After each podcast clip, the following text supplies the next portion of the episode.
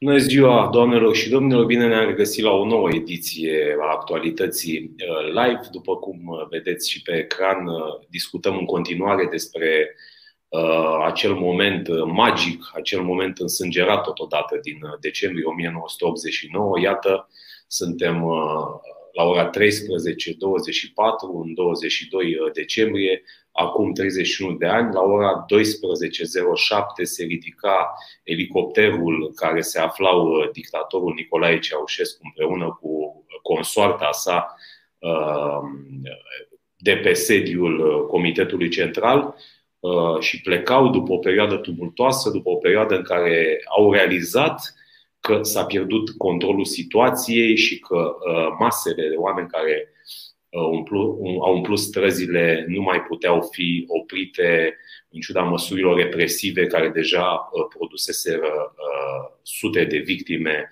în toată, în toată țara. Am alături de mine și astăzi pe colegii uh, Victor Preda și Alex Policală. Salut! Salut! Cum trăiți? Vă salut, domnilor, și salut pe toți cei care se uită acum la noi. Cum trăiți, Victor și cu Alex, această zi uh, după 31 de ani? Ce amintiri uh, vă bântuie? Că pe mine, sigur, uh, această zi mă copleșește în fiecare an. Victor. Eu mi-amintesc că uh, am, uh, am mers pe Bulevardul Republicii, uh, știind că se întâmplă, l-auzisem pe taică mi spunând că se întâmplă ceva în țară, dar uh, neștiind că și în plăi s-ar putea întâmpla ceva, eram cu încă un prieten și am mers, am băut o cafea, o cafea să nu-și imagineze cei care se uită acum la noi că era vorba de o cafea naturală, un vestitul un nechezol de pe vremuri, la o cofetărie de pe Bulevardul Republicii. Acolo un tip înaltus, frumușel, așa, bine, om în toată firea, eu eram adolescent, îmbrăcat foarte bine, se dădea la uh, domnișoara care vindea la cofetărie și o impresiona, spunându-i că e, s-au strâns câțiva proști în față, în centru acolo, da, să duce el și dă cu niște bomboane și o să-i facă să plângă și o să plece cu toții. Și am auzit lucrurile astea, că băiatul era și cocoș și era și cu gura mare. Și am auzit lucrurile astea și, bă, hai să vedem și noi ce e în centru, cine s-a strâns. Și, într-adevăr, am ajuns în centru, în fața casei albe și uh, simbolul puterii și atunci și acum, acum să zicem pe jumătate că s-a mutat primăria, dar tot simbolul al puterii a rămas. Și acolo într-adevăr erau destul de mulți oameni, evident clădirea înconjurată de soldați uh, de la MAPN, parcă se numea pe vremea aceea, deci de la armată, dar și de la securitate, era ușor de deosebit că aveau uniforma albastră, dacă mi E, și uh, la un moment dat s-a zvonit că um, vin tancurile, vin tancurile. Au umplat așa printre oameni, au umplat spântul ăsta. După care uh, lumea s-a cam intrat un pic în panică, na, evident. Și, da, lucrurile s-au liniștit. Nu, că nu vin tancurile, vine 1 mai. Uzina 1 mai fiind cea mai mare din Ploiești, cel mai da. mare număr de angajați, de salariați. Și, într-adevăr, dinspre bulevard s-a văzut o mulțime imensă care venea spre, spre Casa Albă. Și la destul de puțin timp după asta, probabil că plecase Ceaușescu, probabil că începuseră deja transmisiunile la uh, TV, uh, la hotelul central uh, au, uh, au ieșit unii pe balcon cu televizoarele din cameră, cât le permitea cablul electric. Ulterior s-a spus că ar fi fost niște turiști polonezi și ori fi căutat turiștii polonezi în prag de Crăciun la în minunata stațiune turistică Ploiești, nu știu, habar n-am. Sau dacă într-adevăr erau polonezi. Da, ei au dat zvonul că a fugit Ceaușescu. Atunci a fost momentul de euforie și uh, atunci a început uh, bucuria cea mare. Așa a fost în Ploiești, așa am trăit eu lucrurile astea. Am întâlnit și cu taică acolo, cam filmele cu comuniști cu, cu ilegaliștii care se duceau să dea jos, nu mai erau ilegaliști, se duceau să dea jos prefectul, să-și pună prefectul comunist în anii 46. Au fost o grămadă de filme pe tema asta și se întâlnea bătrânul ilegalist cu fiul în, în fața prefecturii. Așa m-am întâlnit cu taică acolo, vai, hai că l-am dat noi jos pe Ceaușescu. Dacă trebuie să mărturisesc acum că dacă știam că vine domnul Iliescu la putere, fostul ministru al tineretului, mai beam o cafea, mai uh, pleca la uh, securistul ăla din cofetărie, îmi încercam și eu șansele la domnișoara, nu știu, oricum îmi petreceam timpul cu totul și cu totul altfel, nu aș mai fi ieșit. Nu m-aș mai fi dus în cer. Alex. La mine e mult mai simplu. Aveam 10 ani, părinții erau în vacanță, părinții m-au urcat între m-au dus la țară, au făcut bagaj și au rămas acolo până după anul nou și am aflat doar la radio că uh, era ca într-o piesă de teatru radiofonic unde striga unii dictatorul a fugit, dictatorul a fugit. Și o, o, arătam bunică, mi ascultă, uite ce zic ăștia. Uite că e o piesă de teatru, acum stai, acum cine știe ce, ce, ce piesă Despre cine e vorba? Tiranul? Bonaparte, fiu? Regele Mihai. După aia ne-a dumirit când au început să zică de, de tiranul Ceaușescu. Ala, zic, vă, dar ce curaj pe ăștia, zic, e ceva, da, foarte modernist.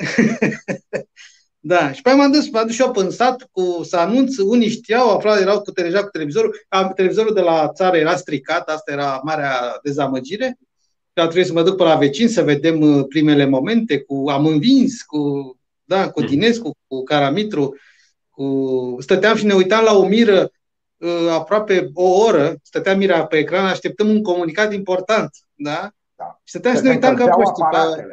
Da, eram vreo 10 într-o cameră, așteptam să vedem Următorul da, comunicat pe televiziunii. Emisia televiziunii și spuneau, domne, rămâneți, dar uite, uh, așteptați că ni s-au încălzit aparatele. Uh, da. Și uh, noi le răcim acum să dăm ele și pe urmă dăm drumul la emisie. A, a fost o piesă de teatru uriașă cu un număr uriaș, record de figuranți și cu câțiva regizori de mare, mare clasă. Părerea mea. Și, din păcate, cu foarte multe victime. Cu foarte multe victime.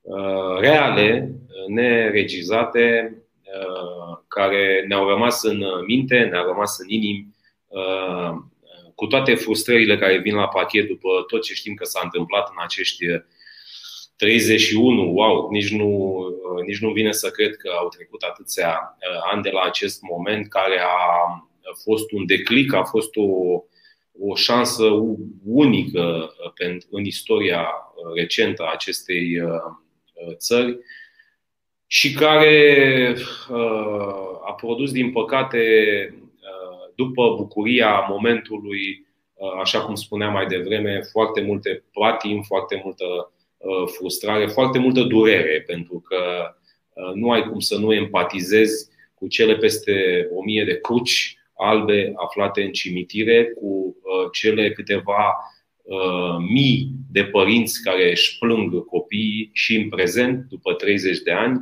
nu ai cum să nu te înfurii când te uiți la uh, toate jivinele produse de acest sistem nenorocit, acest, acești indivizi din eșaloanele 2 și 3 care au, au, au confiscat Uh, nu neapărat puterea, că uh, pe noi și pe orice persoană de bun simț, orice persoană civilizată, bine crescută de pe uh, întreg teritoriul țării, nu asta reprezintă frustrarea numărul unu, ci practic faptul că ne-au confiscat o șansă la mult mai bine decât au urmat să fie în acești ani, acest mult mai bine, de altfel, proclamat și la Timișoara, uh, acest mult mai bine dorit de către toți eroii care au ieșit pe stradă și care au fost măcelăriți de gloanțele proprii armate, proprii uh, poliții, miliții, securități. uh, și așa mai devreme. Toate aceste doleanțe, toate aceste cerințe venite cu curaj, cu pieptul gol, au fost călcate în picioare, batjocorite, încă se întâmplă asta în foarte uh, multe uh, cazuri. Uh, ai scris, Alex, un articol azi noapte, ieri, 21 decembrie, noaptea cea mai lungă, Revoluția sau revolta populară de acum 31 de ani a fost în final o descătușare, spui tu, din încorsetarea politică, economică și socială a regimului comunist și aușist. Ce a urmat în următorii ani și cine a preluat puterea constituie o altă discuție, așa cum am menționat și eu mai devreme, este un subiect care ne, ne frământă de atâția ani de zile și. Care ne doare la fel de tare. am, tent, am fi tentat, sau poate mulți care se uită în momentul ăsta la noi, ar fi tentat să spună că este un subiect deja trecut în, în istorie, în trecut. Nu este și nu va fi niciodată pentru că identitatea noastră, șansa la binele comun, speranța care trebuie să ne conducă destinele în fiecare zi în societate trebuie să rămână uh, vie și nu poate rămâne uh, uh, în mintea noastră și în preocupările noastre de zi cu zi, de la dusul la locul de muncă până la mersul pe stradă și interacțiunea civilizată cu semenii noștri decât prin acest exemplu suprem care a fost dat în acele zile însângerate de către acești eroi ai, ai României. Regimul comunist impus de trupele sovietice, consolidat timp de 44 de ani uh, prin alternarea mai multor metode, începând cu amenințarea, continuând cu teroarea, foametea programată și crima, ajunsese la o asemenea autosuficiență încât credea că istoria s-a oprit în loc. Foarte puțini au înțeles cum s-a ajuns ca într-o țară europeană ca România la final de an 1989 să se producă cea mai violentă răsturnare uh, de regim. Un regim care a încercat să se mențină la putere prin folosirea ilegală a armamentului împotriva unor protestatari pașnici și nenarmați, și mai derutant a fost momentul în care Ceaușescu a părăsit puterea, însă și mai mulți oameni nevinovați au căzut victime unor pistolari, ghilimele, rămași necunoscuți. Iată o rușine care ne urmărește la pachet cu frustrările despre care comentam uh, mai devreme. Văzut din afară, mai ales din Occident, regimul lui Ceaușescu părea solid, fără fisuri, fără urme de revoltă serioasă la adresa sa. Cele câteva turbulențe de la Brașov din 87 nu au părut că vor afecta cumva puterea. Regimul era destul caracterizat de termetic, neinfluențat de ceea ce se petrecea în Europa încă din primăvară. Occidentalii considerau securitatea drept un organism eficient de control asupra populației, dar și un bun interceptor al atacurilor serviciilor străine și o instituție loială regimului uh, personal al lui uh, Ceaușescu. Armata, instrumentul care întotdeauna în istoria universală a înclinat balanțele, era consider, în ceasurile hotărătoare, era considerată fidelă și docilă regimului uh, Ceaușescu, fără tentative de a cere atribuții sporite în cadrul conducerii statului, cum se petrecea, de exemplu, în uh, Uniunea Sovietică.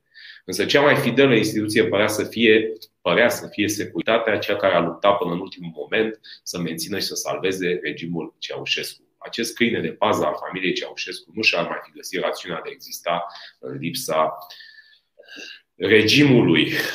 În primăvara anului 89, regimul comunist din Polonia a renunțat la putere și organiza, și ai făcut foarte bine că ai pus în uh, oglindă exemplele din jurul nostru, pentru că, iată, în alte părți, aici aproape lângă granițele noastre, s-a putut uh, ca această schimbare abruptă uh, de regim politic, de conducerea statului să se producă și fără crime în masă și fără atâta încrâncenare și tragere de timp din partea unui regim despotic. În primăvara anului 89, regimul comunist din Polonia renunța la putere și organiza primele alegeri libere în Republica Democrată Germană, Erich Honecker demisionase de la conducerea partidului și a statului din 18 octombrie, în urma câtorva săptămâni de proteste violente. Într-adevăr, în RDG s-a întâmplat uh, să fie lume în stradă și să se și confrunte cu forțele de ordine. Liderii comuniști, dar nu uh, cu nivelul de victime și de violență din țara noastră. Liderii comuniști din Ungaria plecaseră încă din vara anului 89 pe calea democratizării stabilind în toamnă organizarea programată pentru martie 90 a prima alegeri libere, care vor fi câștigate de forțele de centru-dreapta. Vă dați seama, deci în Ungaria, în 90, uh, când la noi uh, Iliescu a luat cât a luat 80-90% în primele alegeri, uh, acel simulacru de fapt de, de alegeri. Da, Bulgaria apucase de asemenea pe calea reformei din data de 10 noiembrie 89, dată cu demisia lui Todor Jitkov după 18 ani la crâma statului. Pe 24 noiembrie în Ceoslovacia, în urma 8 zile de proteste violente pe străzile Pragăi, celebra Pragă, iubita Pragă, întreaga conducere a Partidului Comunist în frunte cu secretarul general Milo, Miloș Iachez demisionează. Um, după aia ai comentat. Dar suntem singurii comuniști în Europa. Ai explicat uh, exact cum s-a întâmplat, ce ordine s-au dat, ce trădări uh, au existat uh, ai povestit despre întorsătura de situație orchestrată de Stănculescu, care era prima adjunct al ministrului Milea, după ce Milea s-a împușcat și ai tras o concluzie care ne duce la discuția noastră inițială cum s-a murit până la momentul în care Ceaușescu a fugit până în 22, între 17, 16 și 22 decembrie, regimul Ceaușescu produsese 126 de morți și 1107 răniți în eforturile disperate de a se menține la putere. După fuga dictatorului, atenție, vor mai muri până de Crăciun 978 de oameni, fraților. 978 de aproape 8 ori mai mulți decât cei atribuiți regimului Ceaușescu și alți 2214 uh, cetățeni români, oameni care și au fost răniți, victime astăzi, dar mai ales a luptei pentru putere și a unor reglări uh, de conturi. Trăim o zi cât de dureros este să, să enumeri cifrele alea astăzi, dar gândește-te că în, în perioada aia, când eram cu toții Uh, știu eu, oripilați de ce se întâmpla în jurul nostru, mi se spuneau că sunt 60.000 de victime. Adică Înainte de fost, uh, Exact, 60.000 de uh, oameni uh, uciși de către uh, trupele de securitate, cum mi se spune atunci. A fost o întreagă rostogolire a dezinformărilor și a propagării a... public care n-au făcut decât să legitimeze într-un fel haosul și măsurile represive și haotice totodată care au continuat după ridicarea elicopterului uh, în care a fost purtat pe ultimul drum uh, dictatorul Nicolae Ceaușescu de pe clădirea uh, Comitetului Central. Alex, cum a fost 21-22, noaptea despre care ai scris tu un titlu că se poate numi și bine ai scris noaptea cea mai lungă?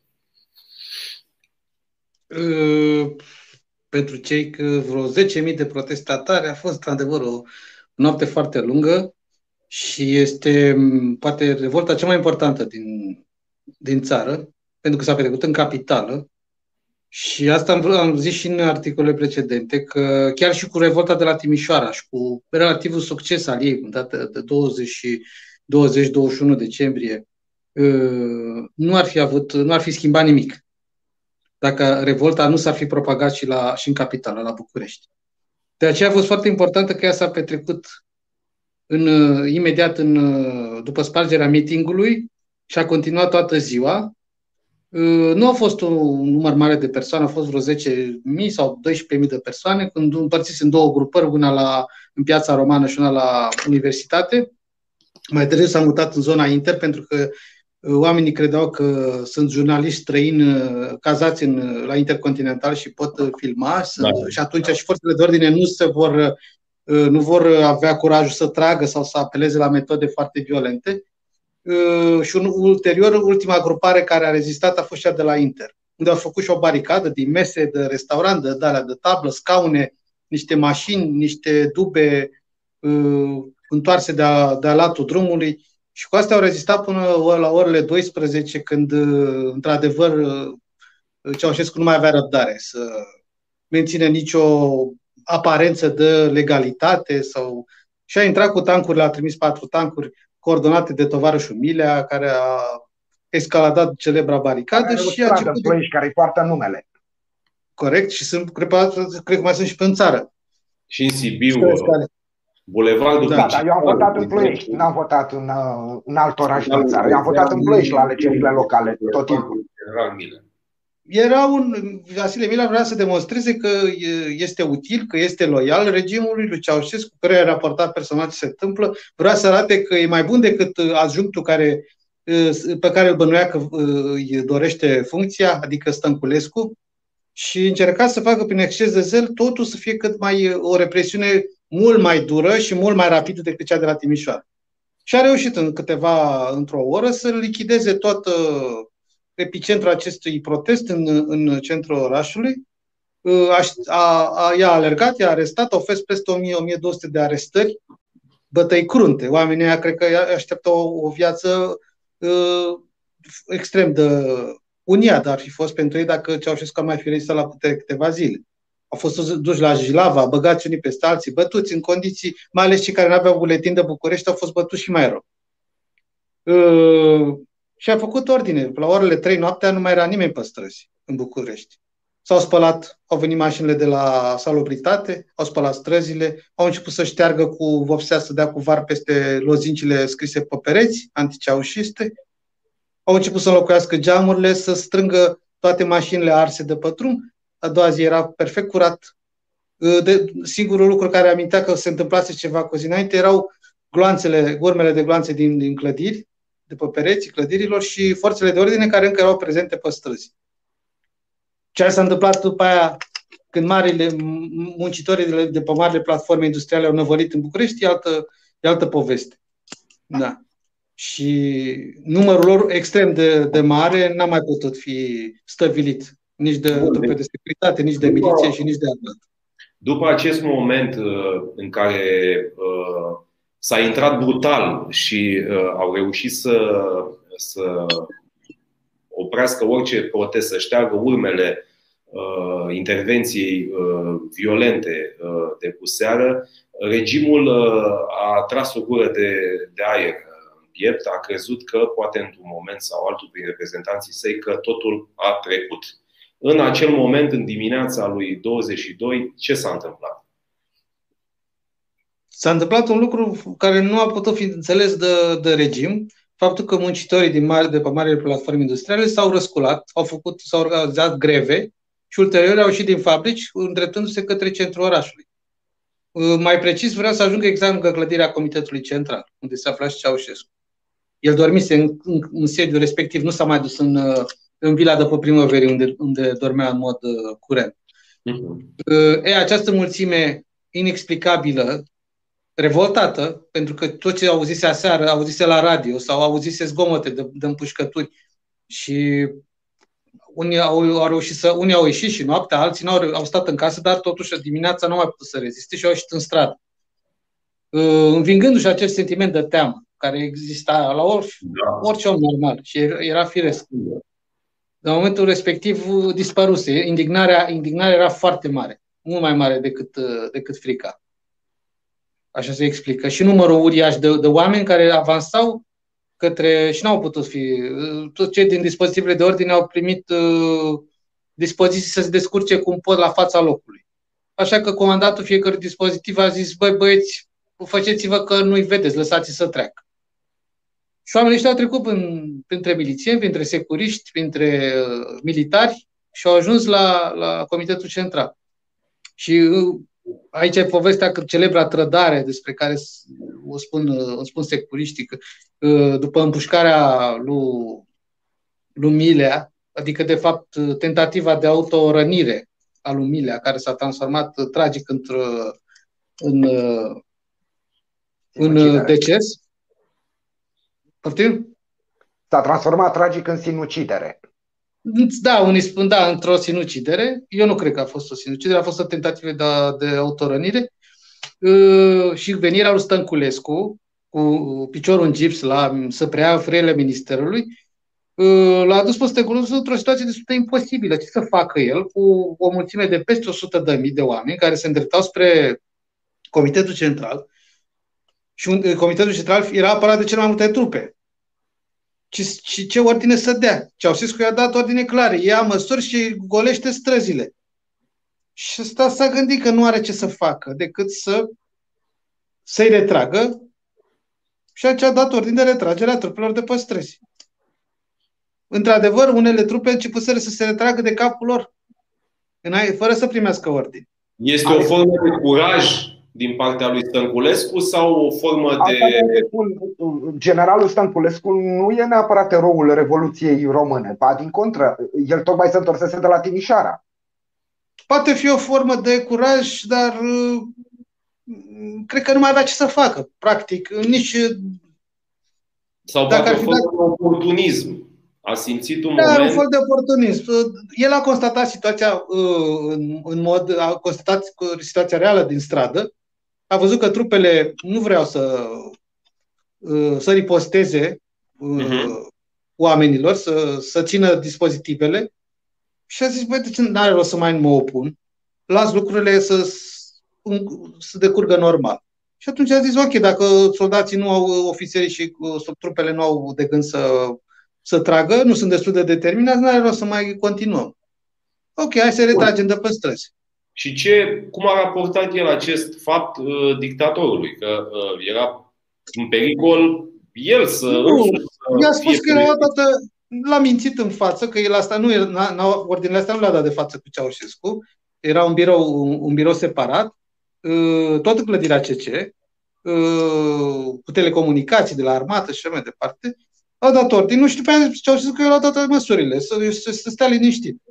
Și peste o oră, Ceaușescu s-a trezit cu mulțimea de oameni la balcon, sub balcon.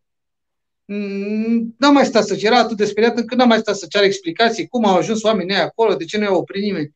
Uh, adevărul e că și dispozitivele MEAI, cele ale securității și miliției, au început cele să fie retrase când au văzut că cei de la armată fug. Și de ce să stăm noi singuri, ca, au zis, ce să stăm ca proștii? Au început cei să, să se retragă în dupe și au intrat în autocare cu care venise și mai departe. Brigada 11 de securitate s-a retras frumos, ca Lucia Rapin, care a fost șeful jandarmeriei după 90. Da. E, s-au retras și a rămas toată piața goală, Ceaușescu a lăsat fără nicio pază, doar cu gărzile personale de la direcția 5-a, din clădirea CC-ului, și atunci și ușile încuiate. Chiar și așa, mulțimea tot nu putea să intre. Numai că se zice că Vlad a dat doar din deschideți-le ușile la aia, că decât să o spargă mai bine așa. Și au dispărut toți. Și atunci Ceaușescu, bine, până să spargă ușa, i-a, i-a cerut o soluție lui Stănculescu. Fă ceva să ies de aici. S-a încercat soluția aducerea unui tab, dar s-a gândit că nu are niciun rost, că lumea ar bloca tabul și n-ar putea să mai avanseze. Atunci au chemat patru elicoptere din flotila prezidențială. Uh, flotila prezidențială era controlată de ofițeri de securitate, iar piloții erau tot ofițeri de securitate, inclusiv Maluțan. Nu erau, nu erau ofițeri de aviație. Aveau pregătire de aviație, dar nu erau, nu erau încadrați la forțele da. de aviație ale, ale armatei. Iar elicopterele care au venit, au venit două. Unul n-a putut ateriza din cauza antenelor instalate pe clădire, pe acoperișul CC-ului, și a aterizat doar unul, un Dofan 2 ai, ai, și a plecat supraîncărcat, pentru că a plecat uh, cuplu, Ceaușescu cu Elena, uh, doi, uh, doi ofițeri, un major și un capitan parcă, uh, și a mai plecat cu ele Emil Bobu și Manea Mănescu. Eu așa știu. Deci, și cu pilotul șapte persoane. Pilotul. Și pilotul, nu știu dacă avea și copilot, mă rog. Și au plecat la, la Znagov. Și de la Znagov am mai vorbit la telefon Ceaușescu și plecarea de pe CC, asta este simbolistica imaginii cu decolarea, decolarea abruptă și aproape a avut o cădere în gol. Elicopterul că era supraîncărcat. La 12.07 a plecat. Și aici e considerat că atunci a pierdut puterea, simbolistic. El s-a mai dus la Znagov, a dat niște telefoane în teritoriu, a vorbit la Constanța, la Brăila, la Târgoviște. La Târgoviște, prim secretarul lanța că la ele e liniște, dar îl mințea. El, și la ele și se lumea în stradă, era pe acolo și pe acolo gălăgie și în câteva ore tovarășul prin secretar va fi uh, linșat de mulțime și ținut cu capul în jos deasupra balconului, ținut de picioare. Dar pentru asta domnul prin secretar, tovarășul prin secretar de la, de la Dâmbovița a luat certificat de revoluționar. Extraordinar. Deci, și atunci uh... da, a decis să fugă la Târgoviște, crezând că acolo este liniște. Da, era și un mare combinat siderurgic pe vremea aia la Târgoviște, era un important centru muncitoresc, să spunem, și afară de asta, uh, da. soția era din județul Dâmbovița, Elena Ceaușescu, nu? Da, da, așa e, corect. Poate s-a gândit că mai dau o strică da. de Crăciun și cu neamurile, cu cuscri, cu da. stocri. Cu... Și Maluțan a primit prin căi semnal uh, comunicat de la aviație că uh, s-a dat interdicție de zbor pe, tot, uh, pe toată zona aeriană României și că dacă vrea să scape întreg, să aterizeze oriunde ar fi, că va fi luat în, în colimator de toate bazele antiaeriene și riscă să fie doborât. Și atunci, pretextând motivul ăsta, a aterizat pe lângă o șosea, dar nu mai știu cu bine traiectul, uh, și a lăsat pe soții Ceaușescu și De pe fapt, pe cele lângă două, Titu, pe cei dacă două. mi-aduc bine aminte. Pe lângă Titu. Da, nu mai știu clar. Și a lăsat pe marginea șoselei și a, și a decolat. De, de întors a putut să zboare. Asta e ciudat. Da? Așa. Și Ceaușescu a stat la ea, mă, nene. Ceaușescu era și cu un, cu un milițian, cu un adjutant, cu un Da. securist, cu o gardă de corp. A mai fost până a ajuns la miliție, s-a mai plimbat cu, a schimbat două mașini, s-a dus la Institutul de Da. Plante, a fost uh, un circ întreg. Marele Deci dictator Ceaușescu- stătea, stătea la ea, mă, Ceaușescu- nene, pe, pe marginea A rămas șoselei. la Iamănene, pe marginea Da. drumului, da? Și la Iamănene, prima, primul autovehicul care a oprit uh, nu a fost chemat, deci a fost o. uh, Aș vrea să rememorăm un pic, uh, cel puțin, uh, istoriografia oficială din. uh, A fost o mașină a unor cetățeni. S-a Da. oprit Da. pur și simplu și a zis să trăiți, tovarăș Nicolae Ceaușescu, am și o treabă încolo, dacă mergeți. Așa a fost? Da. După care Și au nu luat știu- mașina unui medic veterinar. Au intrat în curtea, omul Da. spăla mașina. La un moment au dat, intrat nu în știu, curte sub, pre, peste sub el. pretextul că unul din ofițeri nu încape în mașină, au, au, mai- au mai a rămas pe drum, a rămas cu un singur, uh, cu un singur uh, bodyguard, iar ulterior l-a pierdut și pe acesta pe drum. Probabil și ei au vrut să scape de ingrata sarcină de al așa. Până la urmă a ajuns tovarășul Ceaușescu să ajungă într-o mașină a miliției cu condusă de un anumit plutonier Paisie care era mașină de radar. Stă, el stătea la, la, la radar să prindă șoferii. și au stat pitiți, au stat Care se pitiți pe grăbește la mărăcini, Revoluție. au stat pitiți pe mărăcini vreo câteva ore până când uh, Paisie a zis, tovarăș, eu vă duc la inspectoratul miliției, că acolo e mai sigur. Și ce bine, dacă vezi tu, crezi că e mai bine așa, și a ajuns la inspectoratul miliției care era luat cu asalt de revoluționare exact în momentul respectiv. Și uh, atunci a intervenit, uh, a fost chemat uh, Chemenici să preia un, uh, un prizonier important din sediul miliției. Și l-a preluat la unitatea lui, unde a rămas până la proces. Da. Până la I s-a execuție. adresat Chemenici când l-a văzut prima oară pe Ceaușescu, i s-a adresat să trăiți tovarășul președinte. și el a zis că hai că îi dă bine, o fi zis Ceaușescu. Nu-i, chiar, nu-i totul pierdut. Da. Și l-a tratat într-un regim așa semi-prizonierat. E adevărat, nu l-a lăsat să iasă din cameră, dar uh, i-a făcut toate popsele, i-a dat de mâncare, i-a respectat regimul că avea diabet și așa mai departe. Și, și el a scăldat-o și nici Chemenici nu era sigur, bă, cum trebuie să mă, cum să mă porc cu ăsta, că dacă se întoarce roata și nu pică, Nimeni nu știa. Era trebuie să momentul- fiu așa, așa, nici foarte dur, nici foarte moale. Cam ceva. Ai vorbit Da. mai devreme despre acești oameni care, cum a fost prim secretarul de la uh, Dâmbovița, de la Târgoviște, care a fost atârnat cu capul în jos de la balcon, a fost ținut de picioare și a, uh, de către revoluționari, după care uh, astăzi, dacă mai trăiește, sau oricum după Revoluție, a obținut certificat de revoluționar și a încasat uh, indemnizații ani de zile, an la rândul, ca luptător ca al Revoluției din decembrie 1989. Adică acești uh, indivizi care au servit până la, uh, până la le, uh, leșin uh, regimul uh, comunist uh, au fost puși de către uh, puterea post-decembristă uh, pe picior de egalitate cu acele cruci albe despre care vorbeam uh, la începutul uh, emisiunii. Uh, Mi se pare uh, ticăloșia supremă mi se pare uh, ticăloșia elocventă pentru tot ce s-a întâmplat după cu uh, țara noastră, cum a rămas ca Demonizația. într-un grup uh, uh, de uh, nomenclaturiști uh, de mâna a doua, a treia, dar și de primă mână. Uh, Președintele României, care a putut să rămână în funcție timp de două mandate și jumătate, pentru că mandatul era la patru ani de vremea respectivă, Ion Iliescu, a fost prim secretar, a fost ministru. Uh, Cum s-a putut întâmpla această păcăleală alimentată atât de bine prin scenariul despre care vorbeai tu mai devreme, Alex, în uh, zilele acestea fierbinți uh, din decembrie? S-a, parcă a existat un aparat propagandistic, un, acesta, un aparat de PR la nivel de anii 90, 89-90, care i-a construit în acel moment, în acele zile, o imagine de om providențial, o imagine de om ferit de gloanțele acelea, țineți minte că se trăgea în jurul său și nu se atingea balconul de, pe unde, de la care vorbea timp, în timp ce lumea murea împușcată la propriu pe străzi. Bine, Toată... de fapt, au existat, se spune că de fapt nici nu s-a tras în clădirea CC-ului, unde se, s-au făcut primele guverne în da. toată după amiaza zilei de 22.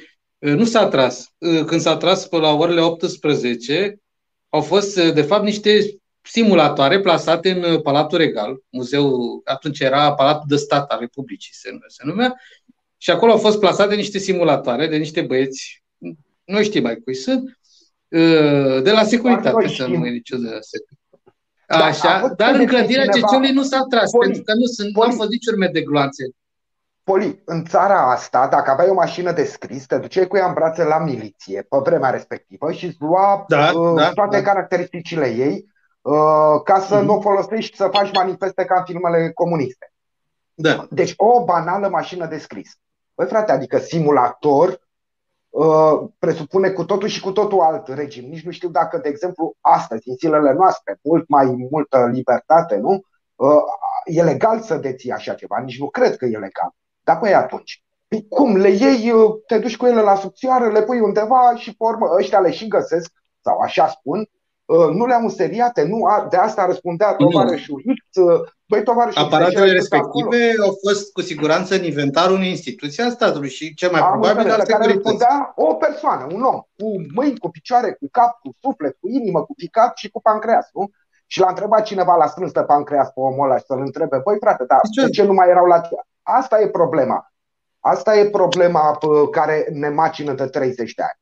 Și vorbea Sebi mai devreme despre Uh, se referea la situația de la, de la Târgoviște cu prin secretarul care a obținut. Păi, uh, aduceți-vă aminte, oameni buni, că în, în anii 2000, uh, de exemplu, oricine putea să-și cumpere un certificat de revoluționar.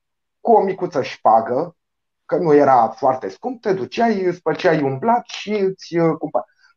Mai mult, legea că trebuia să vorbești cu Trebuia să vorbești cu celebrul Pepe Ivanovici. ceva.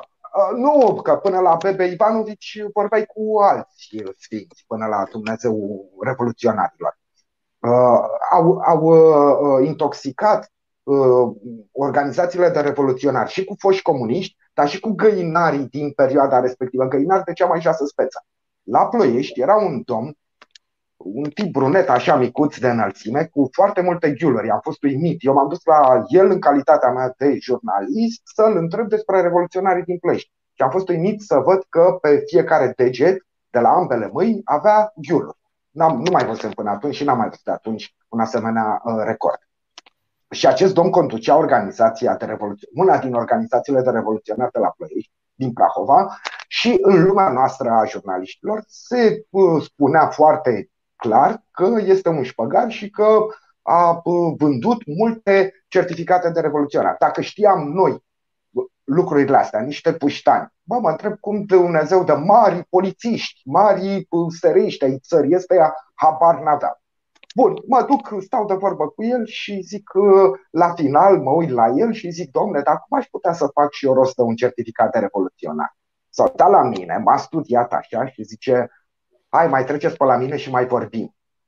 M-am dus în redacție mântru, bă, o să fac un mare flagrant, uite că așa.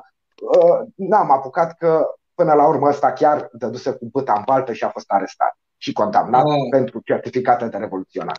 Deci au, au intoxicat aceste organizații cu comuniști și cu găinari. Și atunci au compromis totul.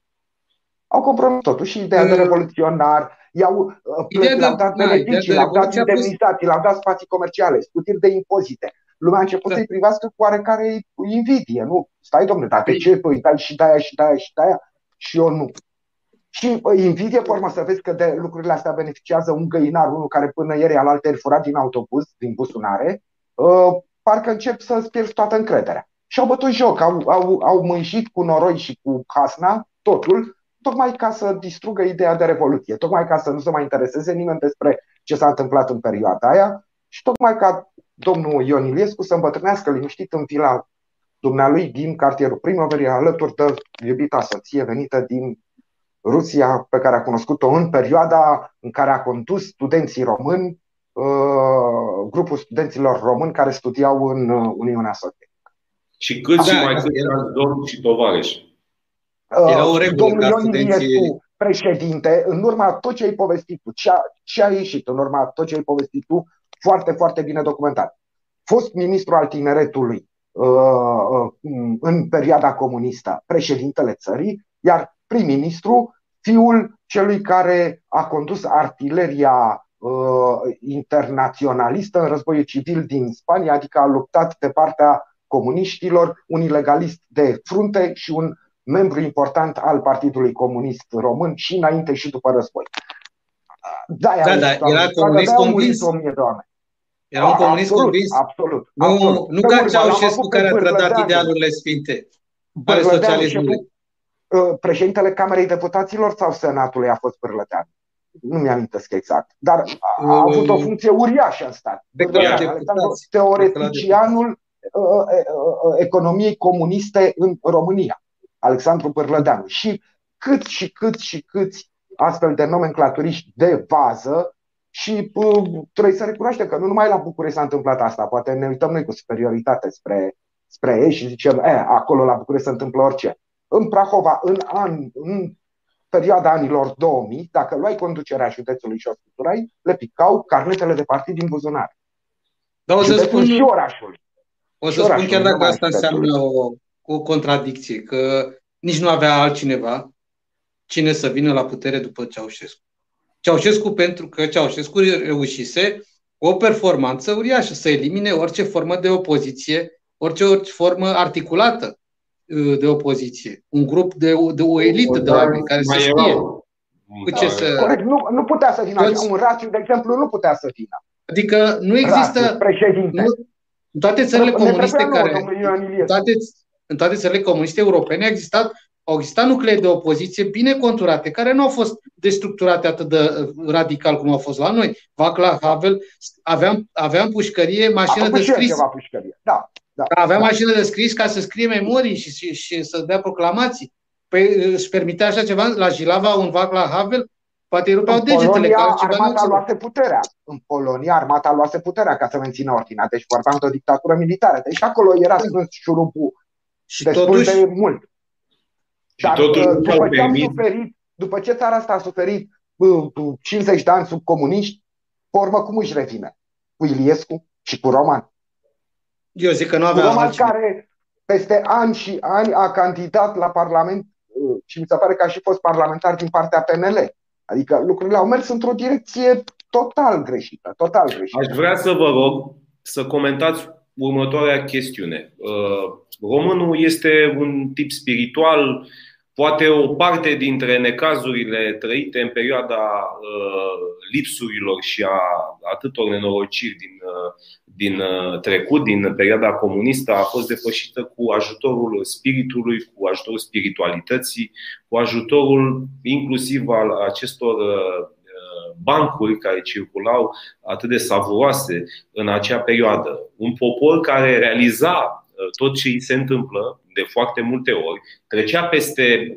De mult s-a discutat poate nedrept despre poporul român că uh, n-a dorit decât uh, salam în alimentare. Nu. A existat o latură, o, păt, o pătură importantă din populația României care își dorea mai mult. Au ieșit, iată, până la urmă, după exemplu de sacrificiu din Timișoara și uh, din alte orașe uh, ale vestului, a ieșit Bucureștiul, a ieșit cu sute de mii de oameni au ieșit în stradă pentru cu totul alte lucruri decât uh, au ridicat uh, nivelul uh, acestei mișcări numită Revoluția Română la așteptările la care avem pretenția într-un orice stat civilizat din, din Uniunea Europeană de astăzi, din vestul Europei. Totuși, acest Uh, popor uh, în perioada aia pactiza uh, cu regimul, înțelegea ce se întâmplă, după care, terminând într-un mod atât de însângerat acest decembrie 1989 nu a reușit în mai 1990 să acorde credit și nici în 1992 mai mult unor lideri autentici ai anticomunismului. Unor exemple, așa cum a fost Rațiu, Coposu, unor exemple de conduită uh, la care practic tindea o mare uh, pătură a acelei societăți din 90 pe care, din păcate, astăzi uh, nu o mai regăsim neapărat la proporțiile de atunci. Să ne amintim de viața universității, să ne amintim de momentul 90 iunie. Sute de mii de oameni au ieșit pentru niște idei. Din nou, oamenii erau în țară, erau între noi. Erau, niște, erau pe stradă, te întâlneai cu ei. Era o altă conduită, o altă diplomație, alte relații sociale între oameni. Se discuta mult mai frumos, mult mai civilizat, mult mai politicos. Era o, o, o mai mare, o masă mai importantă decât astăzi de oameni civilizați. Unde au fost uh, românii la alegerile din uh, 90? Unde au fost în 92? Alex. Înainte, scuză-mă, Alex, dar înainte de mai, înainte de mai, 20 mai 1990, păi au fost niște episoade teribile pentru țara asta. A fost și în ianuarie și în februarie, au fost niște manifestații. Uh, uh, uh, coposul pe care l-a invocat a fost scos din sediu PNCCD cu tabul, urmând modelul Ceaușescu, ca să da, intre în mintea da, unora. Uite, domne, nou Ceaușescu. Da. Uh, și uh, îmi pare rău că n-am avut inspirația când a spus uh, Alex uh, cine ar fi putut să conducă Corneliu Copus. Ar fi fost un foarte bun conducător, nu? Un om care uh, și-a dedicat viața uh, luptei anticomuniste, un om care a stat 17 ani în închisoare într-un în niște condiții absolut înfiorătoare, nu cum a fost Ceaușescu cu Gheorghe Gheorghe Uteș în celulă unde au fost ei, pe la Tostana și Târgu Jiu. Uh, un om, un exemplu și un om pe care îl invocăm în, și acum îl invocăm cu respect și uh, un exemplu de demnitate. Uh, au fost aceste momente. Păi, uh, și pe de altă parte, uh, Sebi, dacă un, unor oameni care uitaseră cum arată o ceafă de porc, o vedeau o dată pe an dacă aveau porc la țară, când tăiau porcul ăla și îl aduceau acasă pe furiș, păi dacă le arunci uh, niște jumări, săracii Poate că sunt de înțeles dacă lasă la o parte niște rezerve de ordin moral și cred în la care le aruncă bombonelele. Eu știu După... ce cred? Că a existat, sigur, o, un argument important uh, această, această penurie generalizată, lipsurile zilnice care uh, erau trăite uh, de fiecare român și așa mai departe. Totuși, uh, milionul acela de oameni de la mormântarea lui Corneliu Poposu 95 uh, sau 96 la începutul anului, 6 ani mai târziu. Sutele de mii de oameni care au uh, demonstrat pe străzi după Revoluție, nu prea le văd profilul de a ieși în stradă, repet, doar pentru un kil de ce spui tu erau, că uh, oamenii atunci erau, vorbeau, uh, erau mai erau, civilizați decât uh, în număr mai mare decât astăzi. Poate că este valabil, dar idealuri mult mai înalte, mult mai profunde decât uh, consumerismul. Uh... Da, dar votul fiecăruia dintre cel, cei pe care îi invoci tu acum valorează exact cât votul celui care spunea în perioada aia boșorogii fără dinți vor să ajungă președinți. Da. Exact la fel valorează. Fiecare are câte un buletin de vot și fiecare valorează exact la fel. Așa că, iar toată nebunia din zilele noastre în care nu știm să ne exprimăm uh, la adresa altcuiva decât cu uh, cretin, topitoc, prost, uh, cât mai agresiv, uh, cât mai multe înjurături, etc., din perioada aia vine. Când uh, ziarele FSN-ului din perioada aia erau o colecție de mitocănie, înjurături și hasna, un amestec din asta. Și de atunci noi am crezut, am învățat noi atunci în copilăria noastră democratică, domne, așa trebuie, așa să face politică. scuipând, înjurând și dându-i cu poșeta în cap. Asta facem. Nu ne punem masca în Parlament. Chiar nu vrem noi. Asta e. Păi asta e. Trăim efectele acelor vremuri. Eu zic că 44 de, 44 de ani de comunism uh, ne-au schimbat, ne-au otrăvit sufletul, ne-au schimbat mentalitățile, felul de a gândi, uh, ne-au făcut să nu mai avem încredere unii în alții, să ne suspectăm reciproc de delațiune, de minciună, de intrigă. Da. E, și cu poporul ăsta, poporul ăsta, astea. poporul ăsta și-a găsit doar pentru câteva minute, în data de 22, un, uh, un scop comun. Acela de a se bucura ca picat Ceaușescu. Pentru ca în, în, în zilele următoare să se risipească fiecare pe drumurile lor. Și pe gândurile lor, și pe voința lor. Pentru că poporul ăsta abrutizat nu avea cum să înțeleagă că un lider capabil, care ar fi putut să ia frele puterii după fuga lui Ceaușescu, ar fi fost altcineva. Care nu, încă nici nu am, n-am avut șansa să-l vedem sau să-l cunoaștem. Ca nu s-a propus cineva, altcineva în afară de el. Da. Au fost niște propuneri, dar, mă rog, uh, vine, vin voturi, vine votul din primăvară, da? Duminica Orbului, în, în mai 90. 90 nu s-a schimbat nimic. Iliescu era, era prima opțiune în, în, în voința electoratului. Atât a vrut. Asta 88, parcă, nu? A vrut. 88%. 88% parcă a luat. Cred că și mai mult, nu mai știu. Da.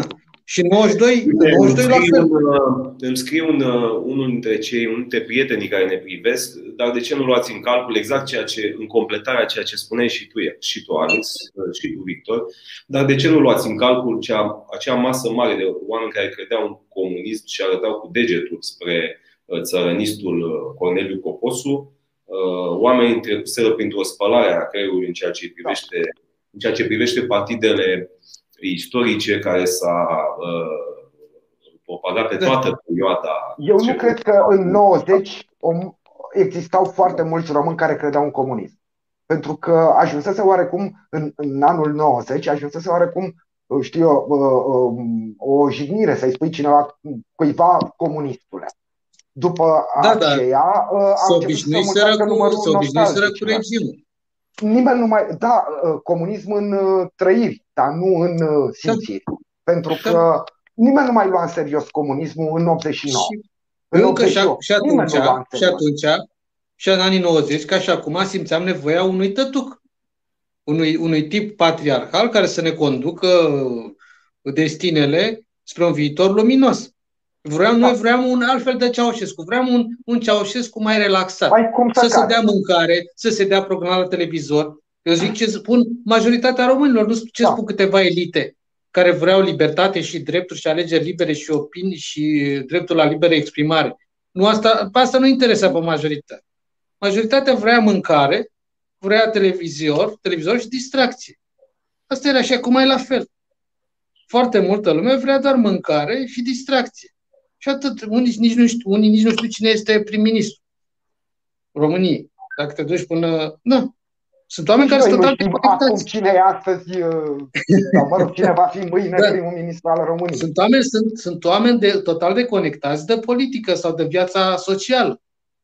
Asta avem, asta suntem, asta e poporul român. De fapt, sistemul nu. social nu este foarte schimbat. Spărgătorii de meeting din anii 90, minerii și securiștii și așa, au fost văzuți în acțiune, sigur, o generație tânără, o generație care s-a transformat din uh, uh, reprezentantul statului îmbrăcat în civil într-un, poate un golan, poate un uh, lider de galerie, poate eu știu ce altceva, în manifestațiile din piața Victoriei de acum 2-3 ani, da? unde iar au fost tentative pe aceeași schemă domne, creăm o situație de criză și intervenim cu trupele. Da? Am prieteni și cred că și voi aveți, care au fost gazați, au fost intoxicați, erau în spate, nici măcar s-a aruncat într-un mod, în cel mai inconștient mod, cu, cu, în cel mai criminal mod cu putință, cu gaz lacrimogen și cu substanțe de natură toxică, de dispersie uh, specifică uh, acțiunilor de spargere de meeting ale forțelor de ordine, în mijloc și în spate se puteau crea niște situații extrem de periculoase, de călcat în picioare și așa mai departe. Iar toată povestea asta a fost orchestrată într-un mod la fel de cinic, la fel de sinistru, exact ca în anii 90.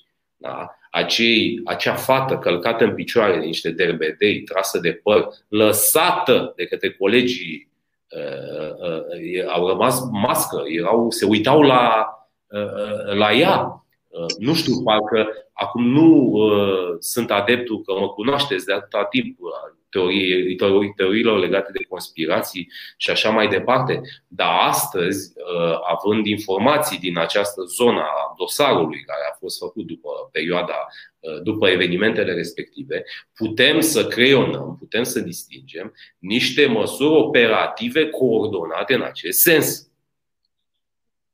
Da, da astea sunt metode, metode sovietice. De, ani de la momentele acelea, fraților, trăim aceleași aceleași lucruri. Sunt, sunt metode sovietice de spargere a mitingurilor. S-a, prima, prima dată când a fost inaugurată metoda asta s-a întâmplat pe 8 noiembrie 45 la mitingul de la de ziua da. regelui. Da. Și atunci mulțimea a fost infiltrată cu instigatori și provocatori care au tras în, în forțele de ordine, obligându-le și pe acelea ca să tragă spre mulțime. Da. Și Asta da. e și atunci așa s-a petrecut și, în, și la Timișoara, și la București în Revoluție, și la Mineriadă. Băieți îmbrăcați așa, care sparg geamuri, care lovesc, care după aia se retrag, dispar. Și... Mulțumesc mult uh, pentru prezență. Ia uite, am ajuns la 57. Aș vrea să prezentăm niște cărți, dacă avem în acest moment. Să încep începem eu încep cu, cu mine. Apropo de ce am discutat astăzi, vă recomand în aceste zile Alex Mihai Stoienescu, Istoria loviturilor de stat în România, volumul 4, să-i spunem prim volum din volumul 4, Revoluția din decembrie 89, o tragedie românească. Uh, sigur, încep cu volumul 4 pentru că se referă uh, cele două volume ale volumului 4 sunt uh, exclusiv dedicate evenimentelor din decembrie. Um, volumele anterioare tratează alte evenimente istorice uh, din România. Uh, un punct de vedere extraordinar de interesant, foarte, foarte documentat, o lectură este obligatorie, că nu mai suntem pe vremea vedere... comuniștilor, dar o lectură utilă în această perioadă. Un punct de vedere dintre multe alte puncte de vedere. Dintre multe alte, da. Putem să discutăm mult despre uh, Pot să prezint și eu? Am, am mai prezentat. Este important ca toate punctele de vedere să fie, să fie parcurse pentru a ne creuna o imagine mai clară a acelei perioade. Alex, te rog. Eu recomand asta. Se vede?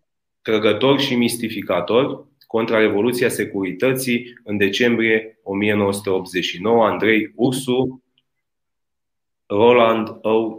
Thomason, în colaborare cu Madalin Hodor.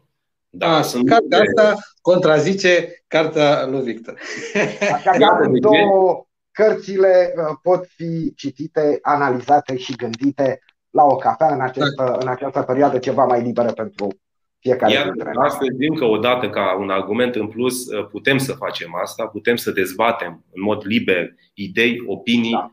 Uh, uh, lucruri care se contrazic de foarte multe ori într-un mod liber, punând astfel împreună cap la cap informațiile relevante, informațiile albe, curate, uh, numai comparând idei și opinii venite din mai multe direcții. Ne gândim cu respect astăzi, încă o dată, la eroii noștri din decembrie 89, fără a tinde să devenim plictisitori, nu trebuie să devenim niciodată uh, neatenți la acest moment, pentru că este foarte important, pentru că este un exemplu uh, care uh, a lăsat atâtea urme.